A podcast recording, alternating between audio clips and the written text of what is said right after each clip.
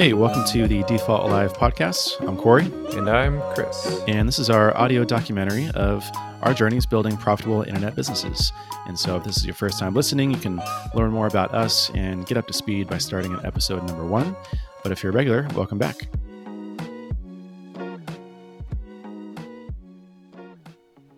How are things going? How was last week for you? Uh, things are going well. Yeah, last week was last week was pretty good. Last two weeks, I mean, it's been what two weeks since we've talked. Um, yeah, so. I forgot that you recorded with Derek last week. I haven't listened Yeah. to it yet, by the way. I need to. Uh, I've been I've been really behind on my podcast game, so that's funny. Yeah, I uh, yeah, we had a really good conversation. Really enjoyed the the chat with him, and I was happy that he was able to come on because he's definitely someone who I've looked up to for a while now, and and he's like built, sold, launched, you know, multiple successful products, and uh, he he's very much like a product guy, um, which Mhm. you know is is yeah someone I look up to. So uh, yeah, it was a cool conversation, and but definitely happy to have you back. It, it was it's always like weird when you're gone and I sort of take over the main host duties and I'm like, oh, Corey here. scary. Yeah, yeah.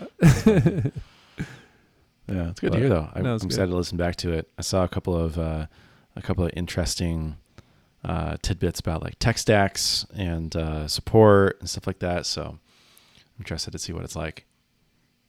yeah, definitely. I, I would say dove more into the yeah tech side of things um, than the normal. So I indulged myself a little bit, but yeah, it was fun. Did you ask him about uh, Elixir and all that good stuff? we, did have a, a little bit of a chat about that. Yeah. That's funny. Uh, Yeah, I'm just gonna mostly go over my head, but I'm just curious to see like what it is that you talk about that kind of stuff. You know? Yeah. I know. I felt like maybe there should be a disclaimer up front. Like, if you listen to this podcast primarily to hear Corey's side of things, uh, this is probably not the episode for you. Right. Might be a little. You're a no coder. This doesn't make any sense. That's But, funny. no, we yeah we had some good good chats as well about yeah like hiring support and even just onboarding developers, hiring developers like that is all very new to Mm. me and um, you know he went through that experience with Drip so and he, and he's going through it now with SavvyCal. Right. Interesting. Huh. Yeah, I definitely have to listen to that one. Um, yeah, super cool. Well, anything uh, new and noteworthy in the last? Well, I don't know how much you caught up with, like with Derek on sort of what's new, but I don't know anything in the last two weeks. I actually saw today that there was an announcement around uh, sorting, which is super. I was like, wait, that didn't exist. What the heck? I know, right? That has been, uh, yeah, the one, I would say, major piece of functionality for the Webflow CMS that JetBoost has not um, supported yet. Which we have filters, we have search, we have favoriting, um, but you haven't been able to sort items. So, Hmm. uh, yeah, that's uh, it's been a little bit of a road to get there these last two weeks, actually.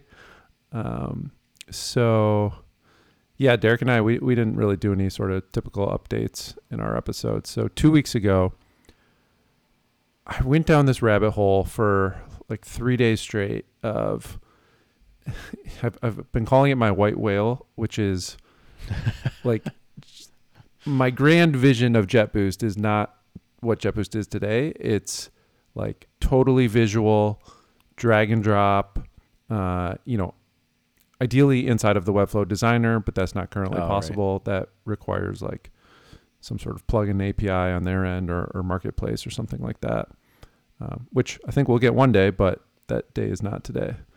Mhm. Um, so I, I went down this rabbit hole of, you know, I've seen some things come out where people are building uh, products that work on top of like published Webflow pages. So like you publish your site and then it loads like their interface on top of the publish page.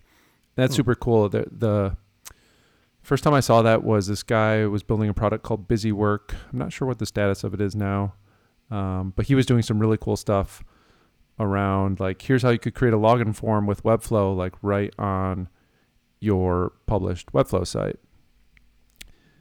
And so I've had this in the back of my mind for a long time and and for like 3 days straight I was just like I mean totally in like flow state in the zone just like I'm I'm building this thing, I'm going to make it work and uh, so I was building out this little prototype of uh, this this visual editor for JetBoost, where you would just select a search box on your page, and then it would give you the options of, you know, uh, you know, connect to JetBoost search, and then you would you click that, and then it would you would highlight over it would highlight the different collection lists on your page, and then you would select which one you want to search, and you can sort of imagine like how this would work.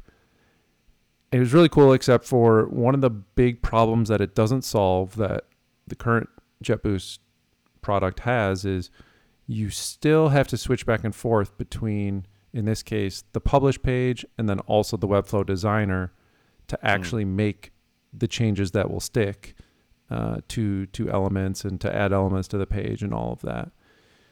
And so after I built this proof of concept, uh, you know, I was I was showing it to Noah and his feedback was like, "This is super cool, but aren't you going to have to rebuild the entire JetBoost platform, the one that people already know how to use and are already getting mm. value out of?" It was just like, "Oh man, like I know you're so right," and uh,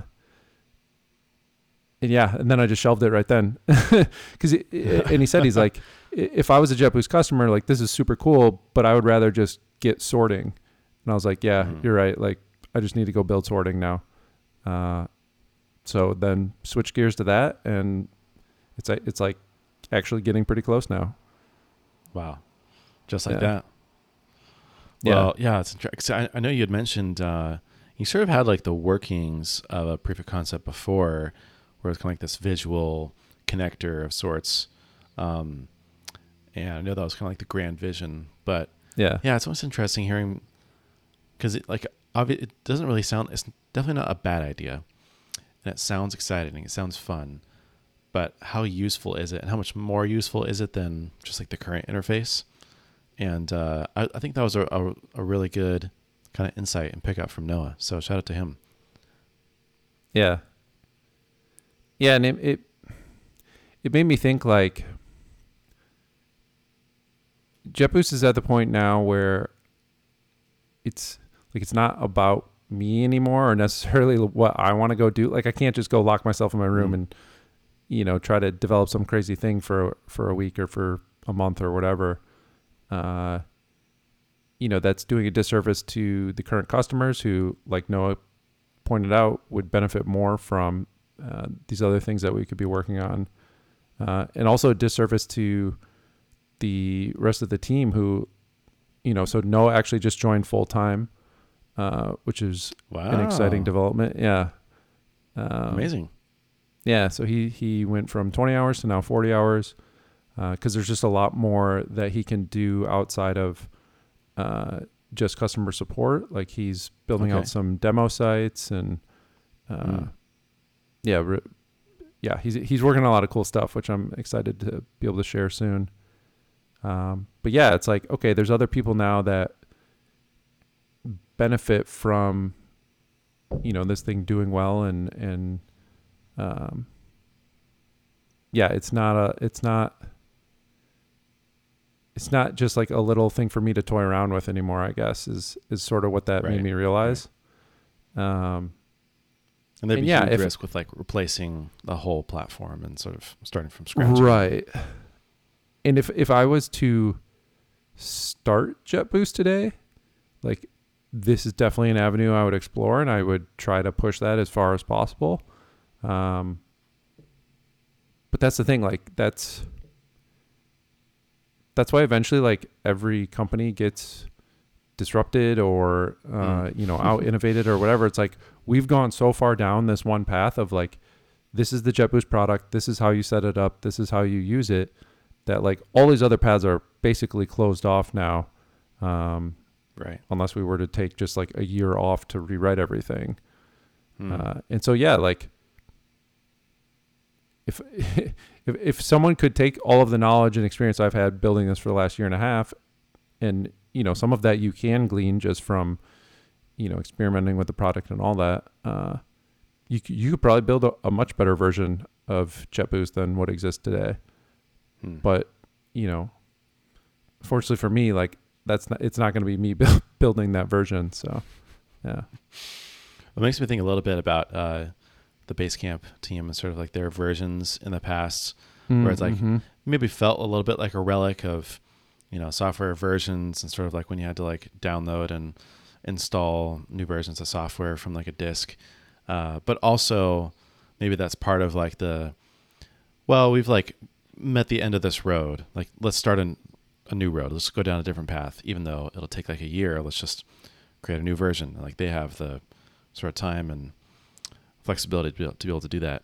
As far as i know maybe they'll ditch the whole versioning thing later but Yeah, no, that's actually one of the companies I was thinking about when I was going through this and trying to figure out what would it actually look like, um, you know, for uh, t- considering the existing customer base. And yeah, one of the things I was thinking of, like, okay, maybe this is a totally new version, and the, the old UI and everything still exists if you're a customer using that, and you can keep using that indefinitely.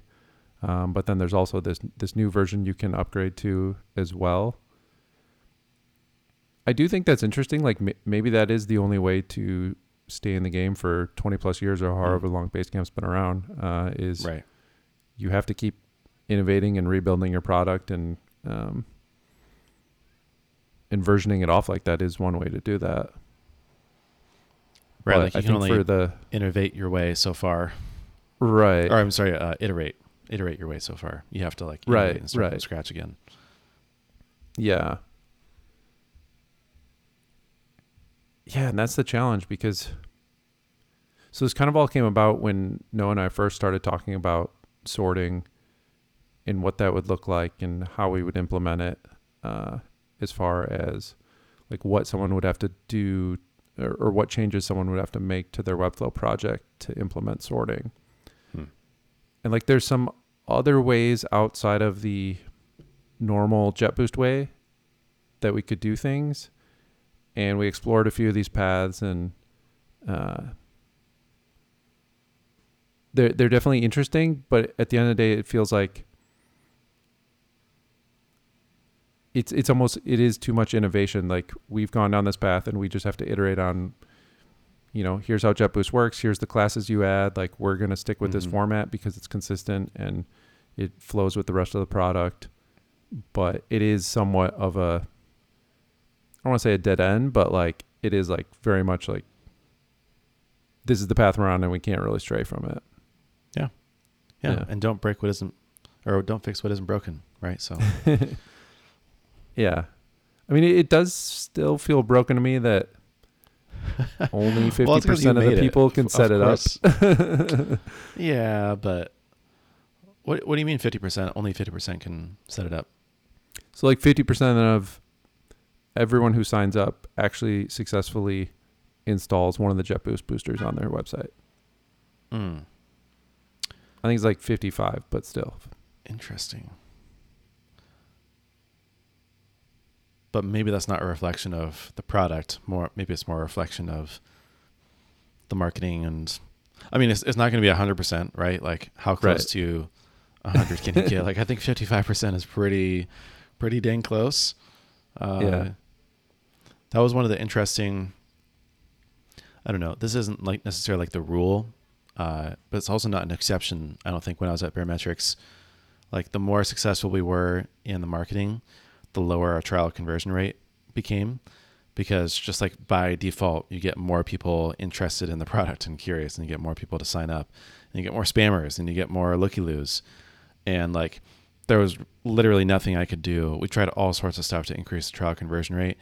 I was doing free landing page teardowns. I was recording videos. I was hopping on demo calls. We were changing the onboarding. We were switching the the order of things. Uh, we were offering discounts. We were offering, you know, and like literally nothing moved the needle because that was just the fact of it. You know, like the more successful you get, the lower, you know, the more people are going to come top of funnel, but not necessarily, you know, more net new qualified people will come through the door. Uh, so I'm not saying that's the case for you, but 55% is not a bad number. Yeah. Yeah, for I mean for some context in sort of what you're referring to, one out of 10 people who signs up.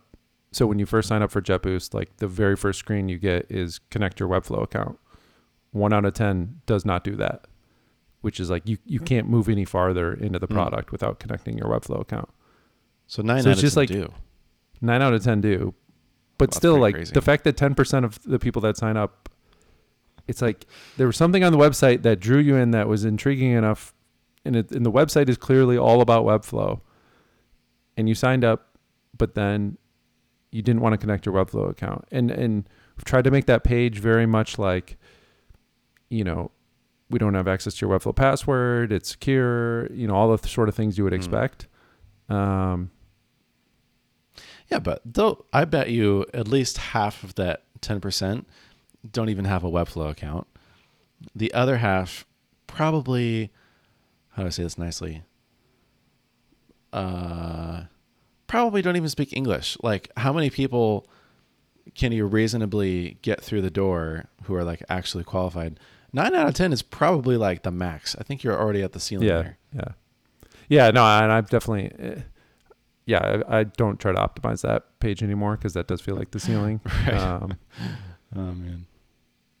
but yeah, it's still just like, yeah, I guess I'm saying like maybe 55% getting all the way through uh, the the installation. Like maybe that is fair. Um, but yeah, as the as the product maker and person, it's like I want everyone to be able to be successful with it who at least at Yeah, some yeah. point had some Right. interest in trying it. Um, but yeah, that's that's obviously sort of the pipe dream. Well, the marketer in me sees those numbers and says, "Well, it's definitely not an activation problem. Doesn't sound like there's really a retention problem. The areas for optimization are probably like revenue slash referral, and definitely acquisition. Like definitely just getting more people. I would, in fact, it would it would be my goal to drive those numbers down. I'd be like, okay." After I come in here, only 25% of people are going to make all the way through and only five out of ten are going to connect their Webflow site because that means that we're getting in front of way more people. Uh, and maybe funny. that would make things go up, but uh, no, I'm just messing. yeah. So don't beat yourself up too much about that. That's, I think that's the uh, that's the product perfectionist in you speaking. Totally. Yeah. But yeah, I mean, at the end of the day, at least I only spent three days on that proof of concept, and then it was, you know, okay, it's over, Yeah, and uh, it pushed me to start to seriously look at implementing the sorting, and like I said, Noah and I, and and uh, we've been having conversations about it for a while. What's awesome is like he knows Webflow so well that that he can provide input on the direction of the JetBoost product, uh, Mhm. and yeah, that's been really helpful because prior to that, it was always just me sort of inventing things and uh, trying to figure out what would work and what wouldn't. So hmm yeah, I'm seeing seeing the reaction today from the like announcement to the early access. Uh, I, I hate announcing things like super early, but uh, I'm really excited about this and and wanted to start uh, building some awareness. And so yeah, there's already a bunch of people signing up to be notified of early access, and uh, really excited to get that out there. I love that. I'm on the hype train. Build up the hype.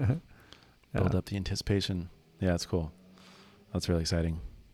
Yeah. Will that be a separate booster, or will that be included in, uh, in like the functionality of filtering, or how are you thinking about that? Yeah, it's it's a separate booster, but it will be included in uh, both of the bundles that we offer. Oh, okay, right, okay, Yeah, yeah, So- that's awesome. anyone who's already on a bundle is getting free functionality. Speaking of uh, bundles, um, where uh, anything new or noteworthy about that uh, enterprise pricing conundrum you found yourself in a few weeks back? Mm. Yes. So I had a call last week with the agency that is working with this client, this very large client. Uh, it's a crazy situation that I couldn't even believe when I heard the story. And like, I don't know how much of it I can tell, um, just in case the name of this company comes out eventually. But basically, they're having a version of their web of their website built with Webflow and JetBoost, um, powering like the filters and stuff like that, as like a backup in case their main Hmm. site falls apart. So I was right. I guess correct. I think I don't. I can't remember if we talked about it on the podcast or off the podcast, but that I think that was my my, my assumption or my guess. It's it's it's very strange to me. I don't fully understand it. Uh, but anyway, so number one, there's somewhat reduced risk for JetBoost because it's not like they're actually trying to go live with this full time, uh, Mhm. You know, anytime soon. But there still is some risk because if they do all of a sudden need to make this backup go live, uh, now all of a sudden JetBoost is handling all of that traffic. Right. Uh, so we talked about a few different strategies that we can employ, um, and potentially some custom pricing for that. There we go. Yeah. Which again, it's still like it's also weird because it's like they're not going to be using it full time, but Right. if they want us to be able to handle the volume of traffic that they could potentially have, then I guess they have to pay for that. Like there's not really another option.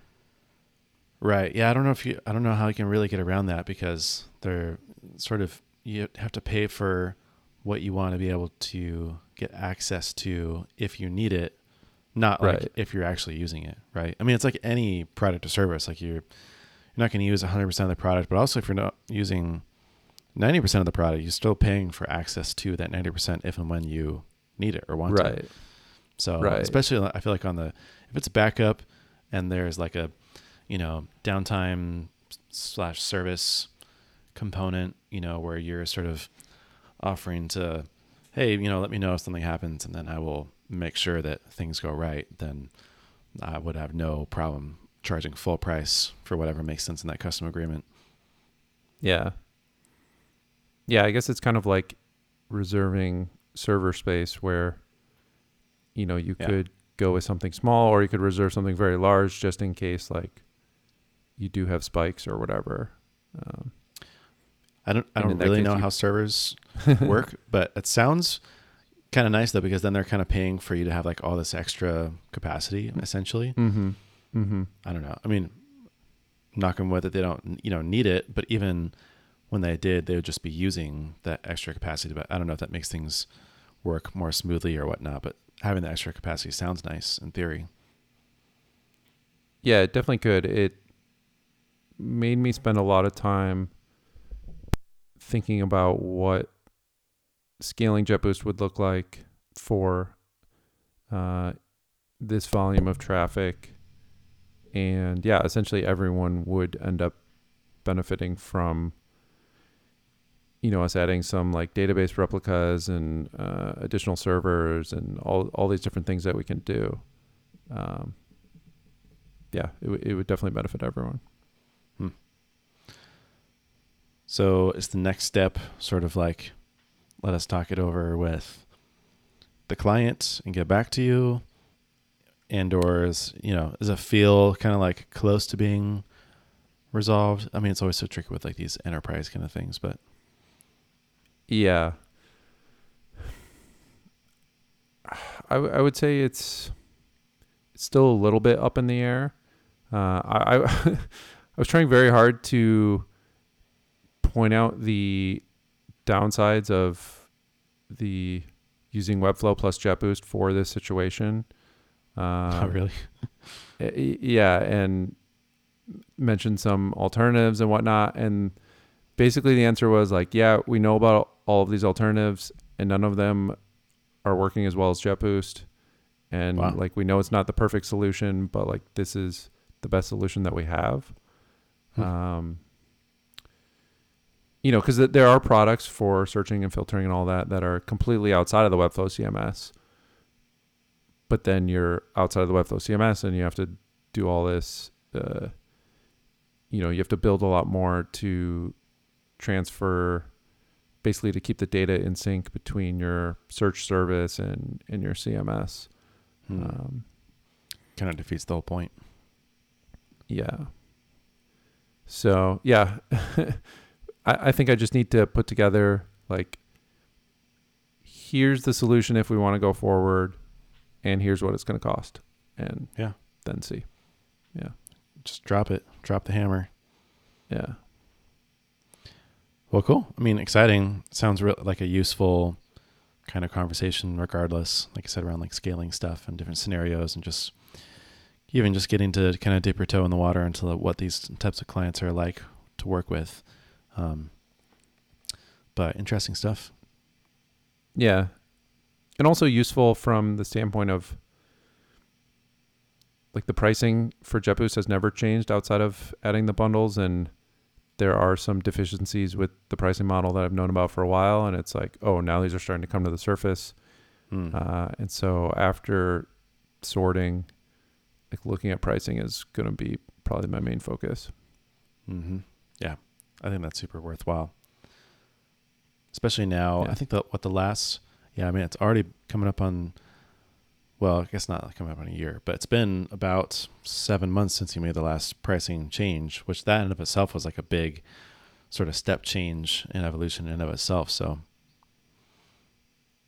Yeah. Dude, I can't believe it's been seven months. Yeah. I can't believe it's August now. It's crazy. oh my gosh, yeah, I, I, I literally can't believe it. I was like, no, it's August. What the heck? yeah. Getting old. Time flies. Especially as a solo founder, Wearing all the hats. Seriously. Seriously. doing all the things. Anything else new or uh, top of mind from the last week or two weeks? No, just curious to hear what you've been up to. Yeah, I've been um, in the last I think like three weeks. I feel like I've had a whole bunch of kind of short weeks. Uh, last week got to spend Monday, Tuesday in Disneyland and California Adventure with some family, um, my wife and her two younger siblings, and uh, it was a lot of fun. It was exhausting. we walked like I think the official count was 21 miles in two days. Uh, and we were just like on our feet, you know, all day from, you know, 9 a.m. to 10 p.m. basically, uh, barring a couple stops for, you know, food and whatnot. But um, got to nerd out on all things Star Wars. As you can see, actually right behind me, probably can't see it, but I got myself a little Mando helmet and oh, uh, yeah. See it? dropped a little, dropped some coin on some merch. That was my one, uh, my one thing that I took away and bought. Couldn't resist. Couldn't help myself. um, but in the meantime, I was, man, I was cranking out landing page audits, and uh, I was also working on um, writing a landing page from, from scratch for a client, uh, and that took up most of my time, to be honest. Um, also because I made sort of like a user error and ended up having to re-record five of the teardowns um, because I didn't have the right audio input selected, and so I sent it out, and they were like, "Hey, I can't hear anything." Oh, like, no. gosh, it's like I think I messaged you. I was like, "This is the most demoralizing thing, just knowing that you Yeah. just completely wasted, you know, 20, 25 minutes of your time, and then you have to do it again, and uh, they're really hard to do back to back to back. Like I think the most that I did in one day was like like eight, and I had to make twenty five, and so you know already if I just like it's like three full days of work basically, including like the prep and the reading and stuff like that beforehand. Um, but it was really interesting. I mean, one, it was lucrative. Uh, two, I mean, it was great. Uh, it was a lot of fun.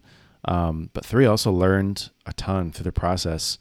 I think the last time that I did it, uh, I think my sort of like criteria, my framework was like a little bit still like in flux, kind of like in evolution. And I also did it a little bit differently last time where I tried to give like exact suggestions to people. But this time I just focused on like going through a checklist and um, especially a checklist that wasn't just like basic stuff, but it was more just like, okay, this is what I would literally look for. And these are like the things that are going to help you stand out, not just go from like zero to one, but from like one to 10 basically. And, um, and through that, man, like all sorts of patterns emerged just with like how, what people struggle with, what feedback I was giving over and over again. It's pretty cliche, but like I need to write a Twitter thread on like what I learned. So I actually did learn interesting things, not just like uh, not just putting it out there for the sake of the the Twitter content, but um, you know, looking through like I was gonna make a note to uh, bring up the checklist here, but uh, like one of the things that I felt like was like a pretty cool like, hmm, I guess like a realization was uh, so the very first thing I looked at is the H1 with the hook and the landing page, and uh, I started to like form this narrative and realize like, oh, I think it's really important because if you think about it, a hundred or it's the only part of the page where a hundred percent of the visitors will like read and pay attention to it. Like, whoa, that's like that has like a lot of weight. Like that determines if people stay or leave, if they're like curious or if they're confused, what they think about it, what they don't, you know, what makes sense, what doesn't make sense. And um, so I tried to be really, really specific on the H1 and the hook. And like, to be honest, most of them were not very good. Very few had uh, an H1 that I that I really liked, and uh, or at least thought was like good enough and would be like kind of like a marginal improvement if you were to like switch it up. Um, another big one, which was really surprising, was the product imagery. Um, a lot of SaaS companies have been like on this trend of having like these fancy illustrations and whatnot and um, mm-hmm. or even just like nothing, like a whole bunch more, just like a whole bunch of text and like icons. And I was like, wow, like I don't even know what this product looks like. Like, how am I supposed to go and like start to use it or connect the dots for like how this works in reality? And um, so I harped on that a ton, just like, hey, screenshots, gifs, videos, demos, like have something on the page that really shows the product. Um, another one was the competitor comparison. Like, no one had something that like directly uh, compared against sort of like alternatives or competitors, and uh, that's something I feel like works really really well with SaaS, and it's just like a huge like step up and just overall improvement. Um, and then another one I was thinking of was the step by step transformation, like showing tangibly, like, okay, step one, you sign up, step two, install, step three, configure, step five, you know, customize, and kind of that's kind of like the standard format you can take to any kind of SaaS app. Because I, I, was realizing that it's one thing to really um like for the pages that I've seen work really really well, they always have that component of that step by step kind of transformation of okay, you want to get value out of this product, like you want this thing, here's what you can expect, and then that really primes people to take action on the on the call to action, rather mm-hmm. than just having like a bunch of vague sections about features and benefits and and like making people connect the dots on how you actually get to that place where you can receive the value. Uh, so, anyways, had a lot of fun doing that, um, and also just learned a lot. Uh, I have to give a shout out to. Um, so I was looking through the the form and just going one by one, making notes for each one, and then recording the videos. And I was like, "What the heck? Why do I have so many financial advisors and planners, uh, like buy a an, an audit and teardown for me?" And um, they all came in like a spurt together. And I was realized I realized it was because one Twitter friend, Taylor Schulte, actually he's here in San Diego. Uh, he's like, he has a financial planning advisory firm called Define Financial, like, and he's like, I think he was like voted like the number two financial advisor in like 2020 of like of all the financial advisors. Wow. And uh, so, and then he also has like this group and this whole platform around helping financial advisors build their business. So a lot of people look up to him, and he had retweeted it and shared it with a couple people directly. And so I think I have like like six or eight of the 25 were financial advisory firms. And um, so uh, one, it was just interesting, like getting to see kind of that power of, of influence that he had, and also just being able to transfer over that, some of that over to me. Um, but it was also interesting getting able being able to work with you know a lot of financial advisor sites and kind of seeing some of the patterns and differences across them. Uh, one of them was actually really really good. The rest of them were were pretty suboptimal. So I felt like it was mm. there was a lot lots to talk about for for a lot well, of those. What were they like first? Like the SaaS product landing pages? Yeah, a lot of them um, were really vague and basically said the exact same thing, which mm. is not surprising because it's like a fairly commoditized kind of um, kind of market and thing to offer, service to offer. But the ones who there was like two that did things well, one that did something really well, and another one that had a lot of potential, and then the rest of them I sort of had to like tease out and extract and give them ideas about how to differentiate. And um, I think one of the big differences is that you know you think about a service based industry, uh, it's very like personality driven, like who is doing the service for me.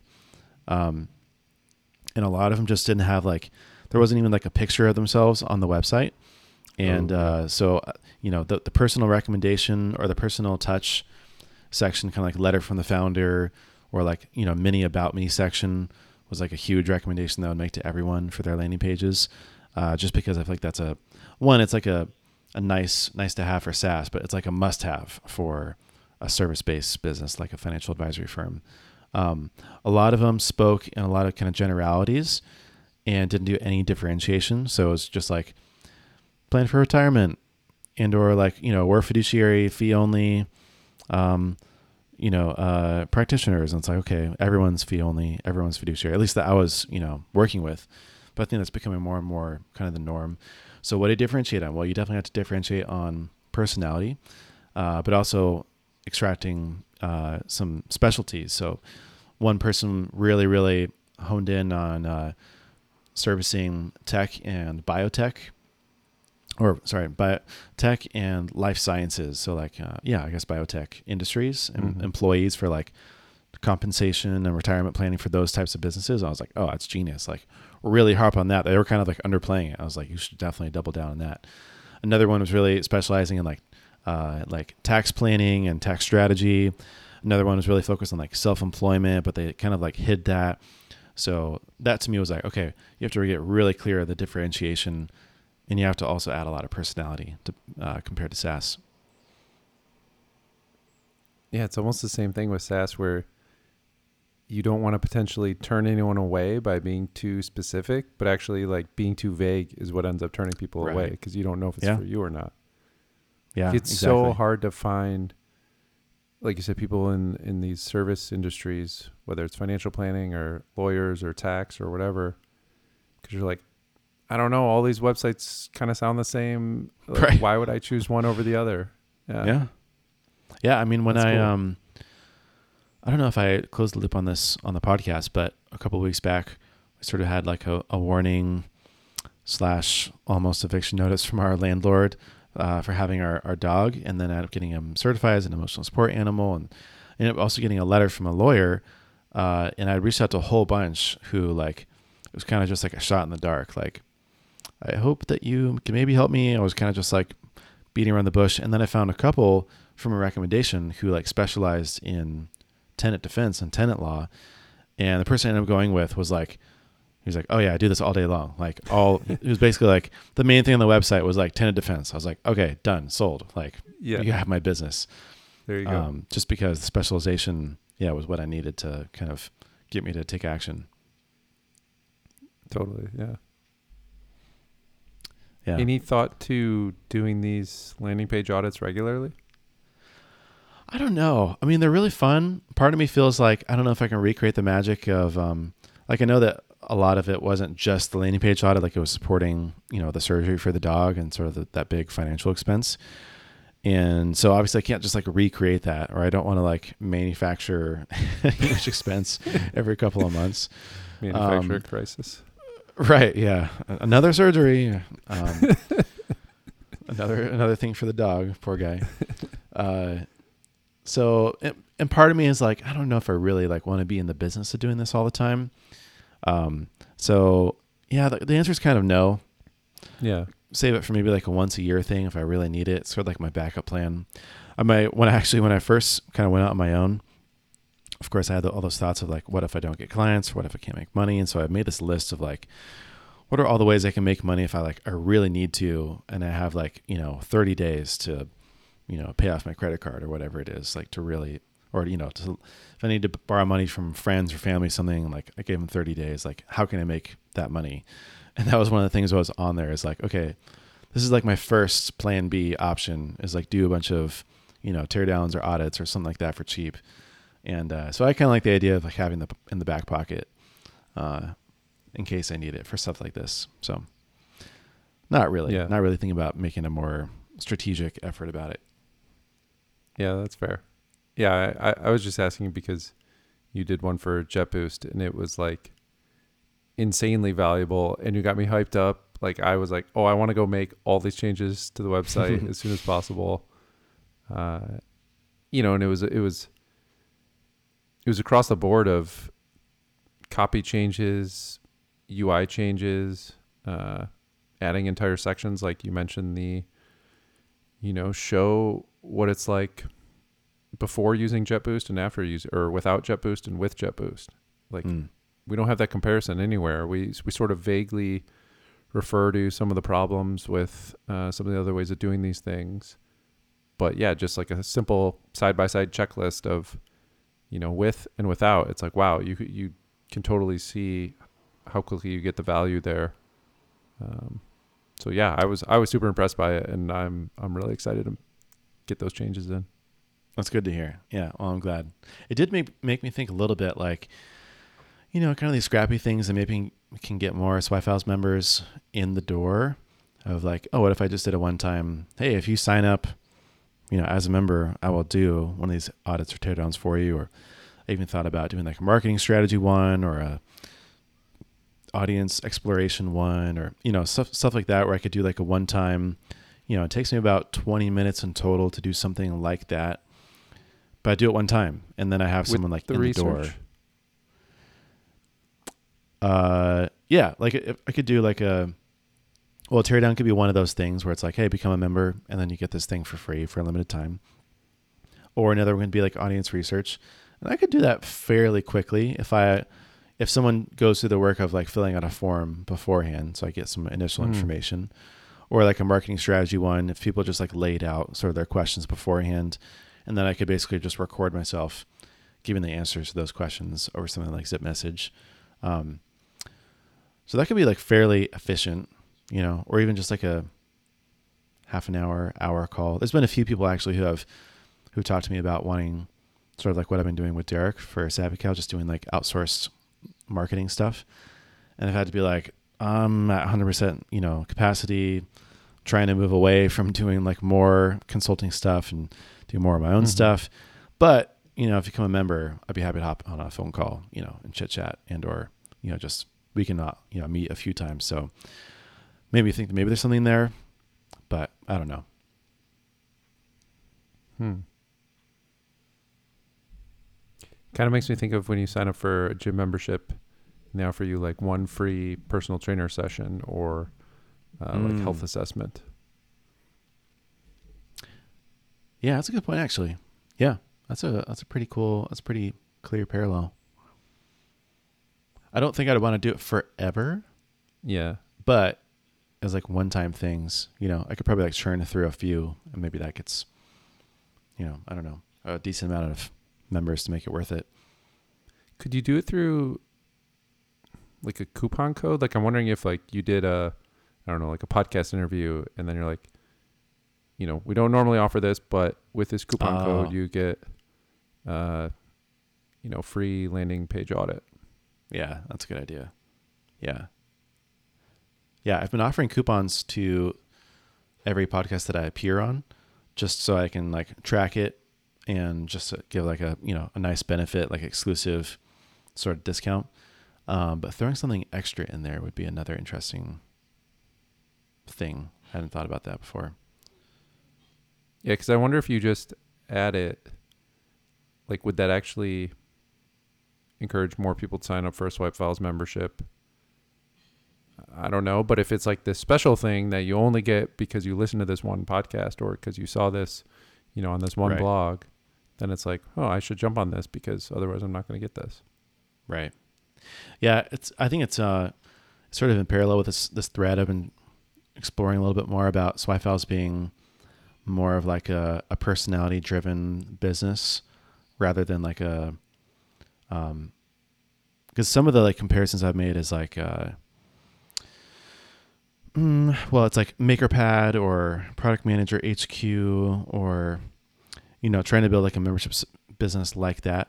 But those are different because those have like clear kind of utility that's like separate from someone in particular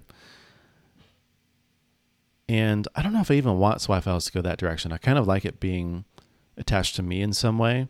And that's sort of like the way that I have to market it today, anyways, just because running ads or doing SEO or like these massively scaled, expensive kind of efforts. And so like I'm I'm sort of like not cornered, but like really my best option is to have more of like personality driven marketing around building my Twitter audience and newsletter and sort of just being like me going on podcasts, teaching, stuff like that. And so uh, my creator mastermind, we were talking about this a little bit because, you know, they're very, they're two very different strategies. Like building mm-hmm. a content business off the back of like a brand that you create that's like separate from yourself versus like you and this thing being like an extension of you and uh, maybe I've shied away from like the you part because I don't want to be like a guru and like a you know someone like that. You know, you can mm-hmm. I only imagine those types of people. But maybe there's like a middle ground, you know, where you can you don't have to be a guru, but it's still a very personality driven business. In that case, those types of offers where it's like a landing page audit or a strategy session or something like that are a lot make a lot more sense if it's a personality driven business. Yeah,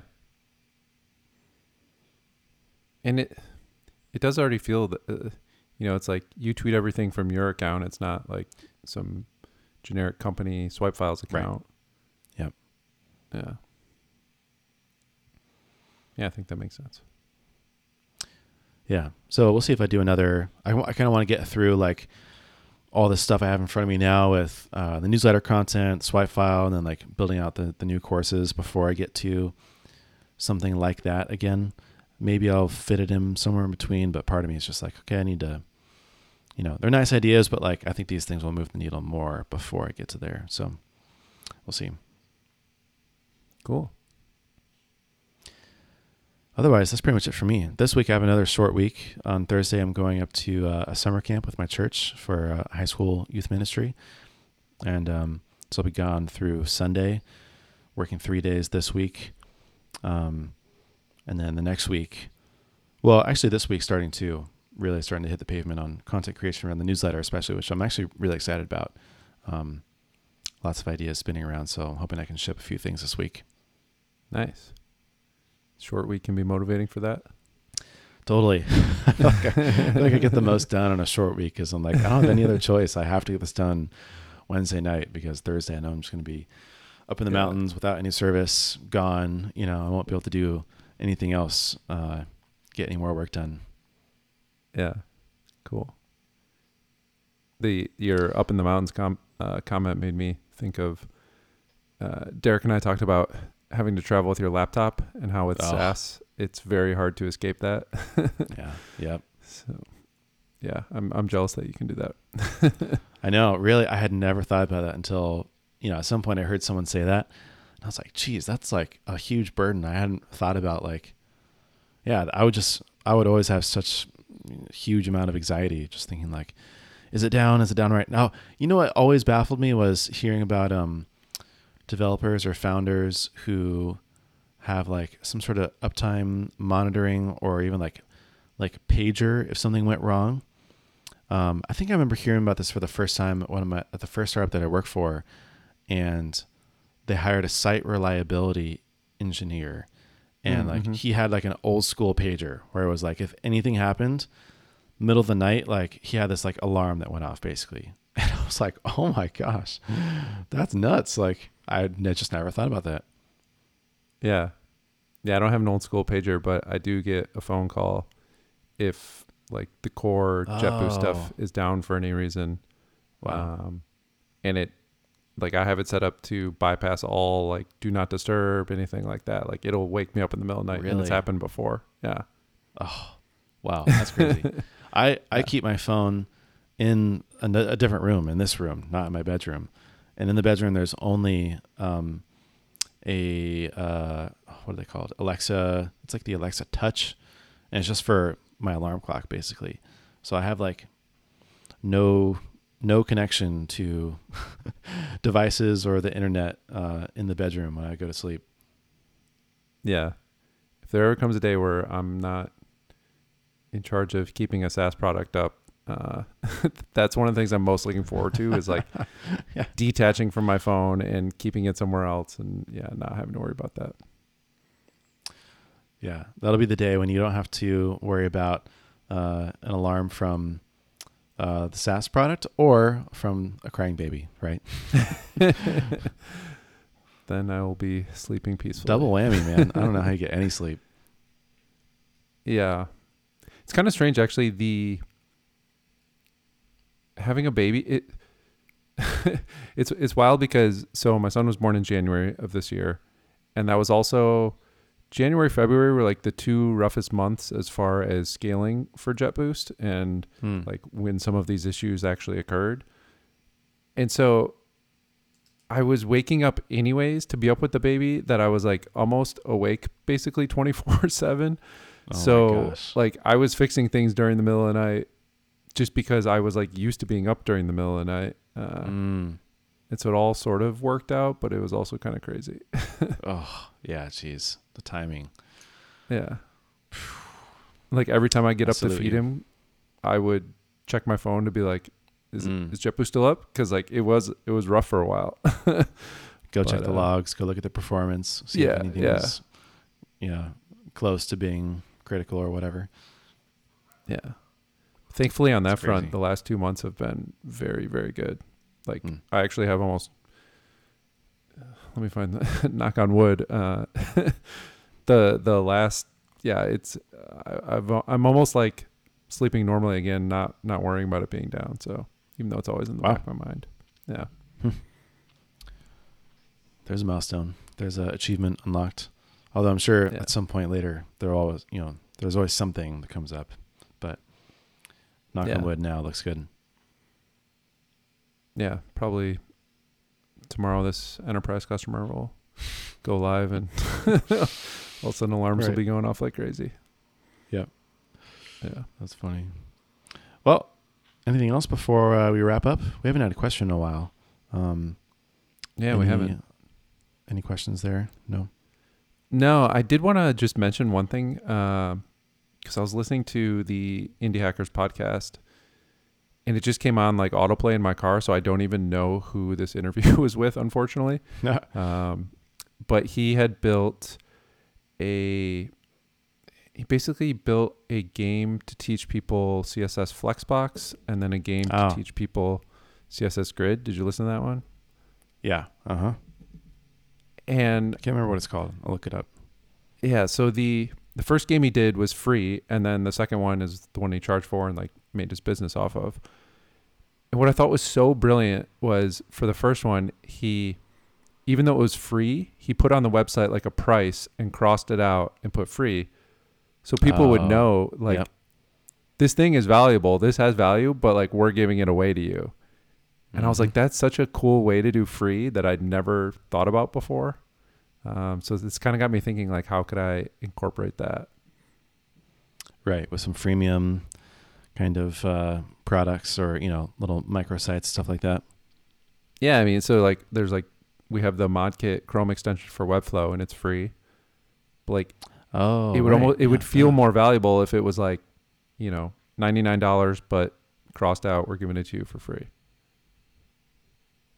Because like, it is taking time and effort to develop and Yeah. maintain and all of that. Yeah, I mean, worth a test. yeah. Yeah, who's that with? I need to to look through them. But uh, I didn't pick up on that. But I remember listening to the interview, and I thought that was really, really Yeah, good and was, really it was smart. good. Yeah.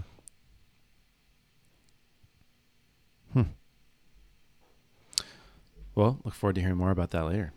I think I'll, Yeah, I'll also. Uh, someone mentioned on Twitter, they're asking about some of the experiments that I've been doing. I need to make some some big sweeping updates to a lot of those experiments around podcast advertising and Oh yeah, a whole bunch of other stuff. So uh, more updates later, but nothing to report on right now.